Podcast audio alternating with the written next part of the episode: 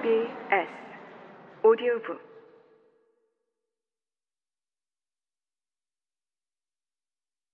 그는 침실로 사라졌다가 몇 분 후 온화하고 순박한 비국교도 목사로 분장하고 나타났다. 챙이 넓은 검은 모자, 헐렁한 바지, 하얀 나비 넥타이, 마음씨 좋아 보이는 미소, 여기저기 기웃거리며 자선을 베풀고 싶어하는 호기심 어린 평범한 얼굴이 바로 그것이었는데 존 헤어나 되어야 연출할 수 있는 모습이었다. 홈즈는 그저 옷을 갈아입은 것만이 아니었다. 새로 어떤 배역을 맡느냐에 따라 표정과 태도, 영혼 자체까지 탈바꿈하는 듯했다.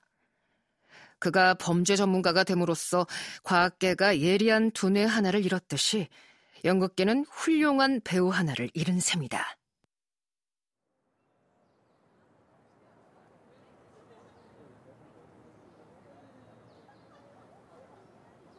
우리가 베이커 스트리트를 떠난 것은 6시 15분이었다. 서펜타인 에비뉴에 도착했을 때에는 아직 10분의 여유가 있었다. 어느덧 땅거미가 내리고 가로등이 막 불을 밝히고 있을 때 우리는 브라이어니 로지 앞에서 서성거리며 그 집의 거주자가 돌아오기를 기다렸다. 그 집은 셜록 홈즈에게 간단한 설명을 듣고 내가 상상한 그대로였다. 하지만 동네는 예상만큼 호젓하지 않았다. 오히려 반대로 조용한 동네의 작은 거리치고는 잠옷 활기를 띠고 있었다. 추레한 옷을 입고 길모퉁이에 모여 담배를 피우며 낄낄거리는 남자들, 자전거를 탄 가위 가는 사람, 아기 보는 아가씨와 시시덕거리는 두 명의 근위기병, 말쑥한 옷을 입고 시가를 문 채 어슬렁거리는 젊은 남자 예닐곱 명이 보였다. 우리가 그 집 앞에서 서성거릴 때 홈즈가 말했다. 그러니까 말이지.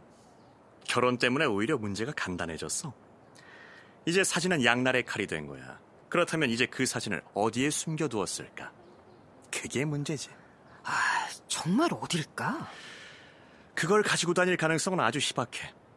케빈이 판이라 제법 커서 여성복 안에는 쉽게 숨길 수 없거든.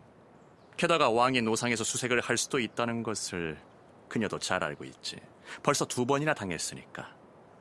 따라서 그걸 가지고 다니지는 않는다고 볼 수 있어. 그럼 어디에? 은행이나 변호사. 그건 가능성이 두 배로 높지만 어느 쪽도 아니라고 봐. 여성은 천성적으로 비밀이 많은데 그 비밀을 혼자 간직하고 싶어 하지. 그러니 사진을 다른 사람에게 맡길 리가 없어. 그걸 몸소 보관하면 든든하지만 사업을 하는 남자에게 맡겼다가는 우회적이거나 정치적인 어떤 압력을 받을지 알 수가 없지. 더구나 그녀가 그걸 며칠 이내에 사용하기로 결심했다는 걸 염두에 두어야 해. 그러니 틀림없이 쉽게 손에 닿는 곳에 있을 거야. 집안 어딘가에 있는 게 분명해. 하지만 집안은 두 번이나 털렸잖아. 털려면 제대로 털어야지. 자넨 어떻게 털 건데? 난 털지 않아.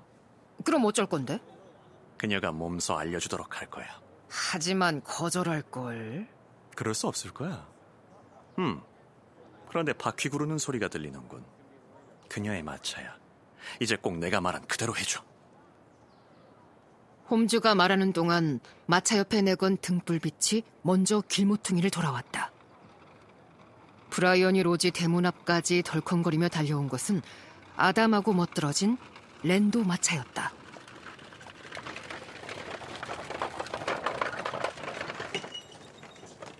마차가 멈추자 모퉁이에서 빈둥거리던 건달패 가운데 한 명이 쏜살같이 달려와서 구리돈 한 입 얻을 요량으로 대문을 냉큼 열어주었다.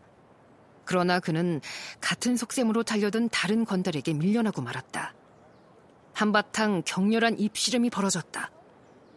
근위기병이 가세해서 건달 가운데 한 명을 편들고 가위 가는 사람이 다른 건달을 마찬가지로 열렬히 편들자 입씨름은 더욱 사나워졌다. 이윽고 주먹이 날아갔다. 실로 눈 깜짝할 사이였다. 마차에서 이미 내렸던 숙녀는 격분에서 치고박는 남자들 무리에 갑자기 애워싸이고 말았다. 남자들은 서로 야만적으로 주먹질을 하고 몽둥이를 휘둘러댔다. 이때 홈주가 승려를 보호하기 위해 무리 속으로 뛰어들었다. 그러나 그녀 곁에 이른 순간 그는 외마디 비명을 지르며 쓰러졌다. 얼굴에서 피가 철철 흘러내렸다. 그가 쓰러지자 근위 기병들이 주랭랑을 쳤고 건달들도 다른 방향으로 불이 나게 달아났다. 한편 말쑥한 옷차림을 한 사람들은 난투극에 끼어들지 않고 구경만 하고 있다가 이제 비로소 몰려들어 숙녀를 돕고 부상당한 남자를 보살피려고 했다. 아이린 애들러. 그러니까 나로서는 홈즈와 달리 이름을 서슴없이 들먹이는 그 여성이 황급히 계단을 올라갔다. 하지만 입구에 우뚝 멈춰서더니 홀에 켜진 불빛을 등지고 멋진 몸매만 드러낸 채 거리를 돌아보았다. 가엾은 그 신사분이 많이 다쳤나요?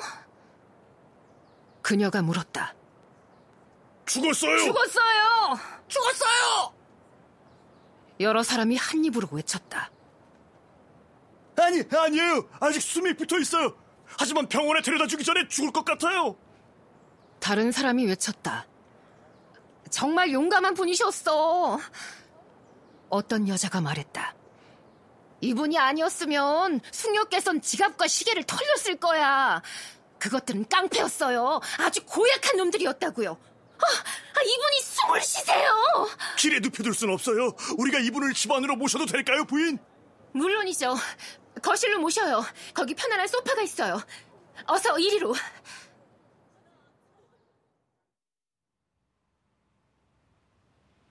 사람들이 천천히 그리고 숙연하게 홈즈를 브라이언이 로지 안으로 들어 옮겨서 거실에 눕혔다. 그동안 나는 창밖의 내 자리에서 계속 지켜보기만 했다. 이미 등불이 켜져 있었지만 커튼은 치지 않아서 소파에 누워있는 홈즈가 보였다. 홈즈는 그런 배역을 연기하면서 과연 양심의 가책을 느꼈을까? 그건 분명치 않지만 다친 사람을 우아하고 자상하게 돌보는 아름다운 여성을 바라보며 나는 그런 여성을 노리고 음모를 꾸몄다는 데 대해 내 평생 그보다 더 진심으로 나 자신을 부끄러워한 적이 없었다는 것만은 분명하다. 그렇긴 해도 이제 와서 홈즈가 내게 믿고 맡긴 배역을 그만둔다는 것은 지극히 불명예스러운 배신 행위가 아닐 수 없었다. 나는 마음을 독하게 먹고 얼스터 코트 속에서 연막탄을 꺼냈다. 아무튼 우리가 그녀를 해치려는 것은 아니지 않는가. 나는 그렇게 자신을 위로했다. 우리는 그저 그녀가 다른 사람을 해치지 못하게 하려는 것 뿐이다. 홈즈는 소파에서 일어나 앉아 있었다. 그가 숨이 막힌다는 듯한 몸짓을 하는 게 보였다. 하녀가 달려와서 창문을 활짝 열어젖혔다. 바로 그 순간. 홈즈가 손을 들어 올리는 것이 보였다. 그 신호에 따라 연막탄을 거실에 던져놓고 불이야! 하고 외쳤다. 내 입에서 그 소리가 터져 나오자마자 옷차림이 말쑥하든 꾀제제하든 신사든 마보든 하녀든 간에 모든 구경꾼들이 한 통속으로 불이야! 하고 목이 터져라 외쳐댔다. 짙은 연기가 실내에서 소용돌이 치다가 열린 창문으로 꾸역꾸역 빠져나왔다. 다급히 움직이는 사람들 모습이 언뜻 보이더니 잠시 후 실제로 불이 난 게 아니라고 사람들을 안심시키는 홈즈의 목소리가 들려왔다. 나는 왁자지껄한 사람들 사이로 슬그머니 빠져나가 길모퉁이로 갔다.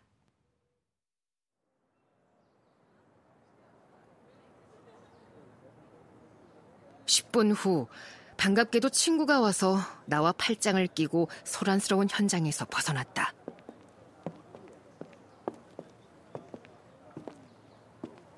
그는 몇 분 동안 아무 말 없이 바삐 걷기만 했다. 우리는 이윽고 에지웨어 로드로 향하는 조용한 거리로 접어들었다. 아주 잘해줬어, 의사 선생. 그보다 더 잘할 수는 없었어. 잘 됐어. 사진을 찾았구나. 어디 있는지만 알아냈어. 그걸 어떻게 알아냈지? 내가 말한 대로 그녀가 몸소 알려줬지. 아, 어떻게 된 영문인지 도통 모르겠군. 속 시원히 말해주지. 그가 웃으며 말했다.